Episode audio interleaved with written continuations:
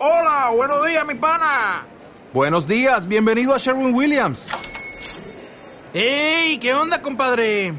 ¿Qué onda? Ya tengo lista la pintura que ordenaste en el ProPlus app. Con más de 6.000 representantes en nuestras tiendas listos para atenderte en tu idioma y beneficios para contratistas que encontrarás en aliadopro.com. En Sherwin Williams somos el aliado del PRO.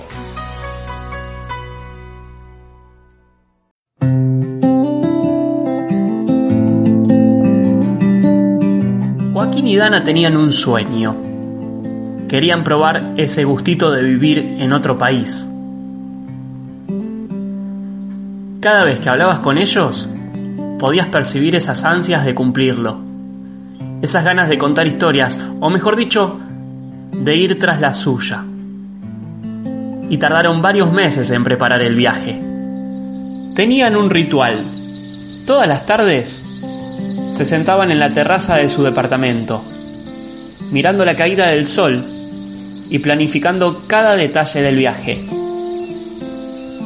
A veces los acompañaban amigos, otras veces familiares y algunas otras eran ellos, con sus sueños y un mate que duraba varias horas.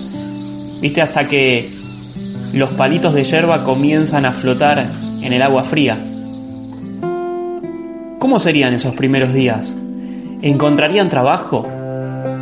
¿Serían tan maravillosos como lo soñaban? Entre esas preguntas se generaba una revolución en sus estómagos, esas cosquillas que se sienten y no se pueden controlar. Ellos decían que era algo así como una lucha entre la libertad de cumplir un sueño y el miedo de dejar un mundo conocido.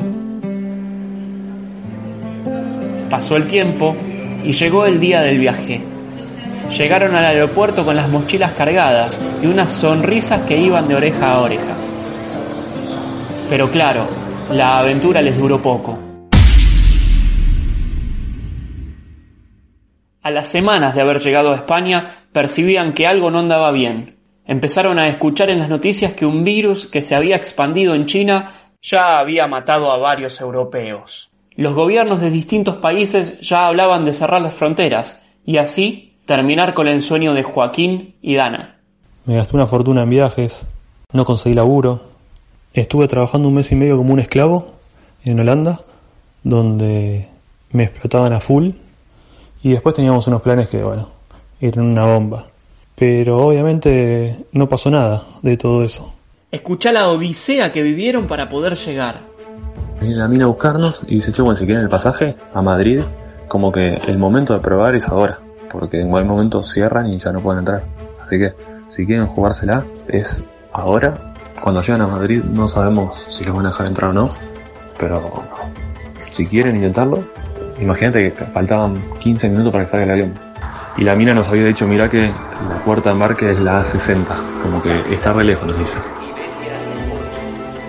6, 3, con destino Madrid. Señores pasajeros, embarquen por la puerta número D65. En ese momento no importa, dame que igual. Empecé a correr con las dos mochilas. Escuché, escuchaba por el autoparlante que decía Joaquín Tucci como último llamado para entrar al vuelo. Y yo, "Uy, la concha de la lora. En un momento pensé que perdía el vuelo. Iba corriendo y un par de personas digo, che, nervioso, cansado, como ayúdame a llevar la mochila, que no puedo más.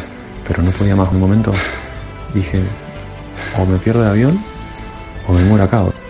Primero, me imagino que no se me entendía nada lo que quería. Y segundo, la gente, viste, entiende, yo en el aeropuerto, alguien que te diga, lleva una mochila allá, me confía.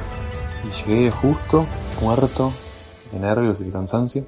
Y apareció ella en escena, porque al principio tampoco la pasó bien.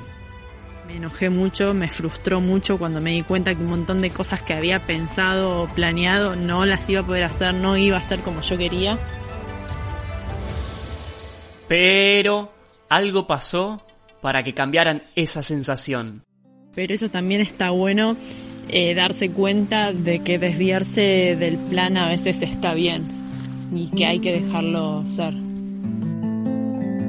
La pandemia no pudo con ellos, ni con sus sueños, ni con sus deseos, ni con sus ganas de aprender. Siempre un viaje te sorprende. Pero nunca me hubiese imaginado que me iba a pasar una pandemia. Más allá de eso, a nivel personal, fue un viaje que me sirvió mucho porque creo que es una ruptura en un poco mi manera de vivir. Eh, fue un viaje bastante personal. Entendieron que no importaba el lugar donde estuviesen, sino que estaban viviendo un momento histórico. Y que a su manera estaban escribiendo su propia historia. Si tengo que hacer un balance de todo lo que pasó este año, de todo lo que, de todo lo que viví, para mí es completamente positivo y este viaje a mí me hizo bien, me hace crecer. En un contexto que no se habían imaginado, pero con las mismas ganas de seguir descubriendo el mundo. Así como cuando soñaban este presente en la terraza de su departamento, entre mates y atardeceres. Cuando tenga 80 años y mis nietos lean en el libro que hubo una pandemia sobre el COVID-19, yo les voy a decir, y yo en ese momento estaba viajando.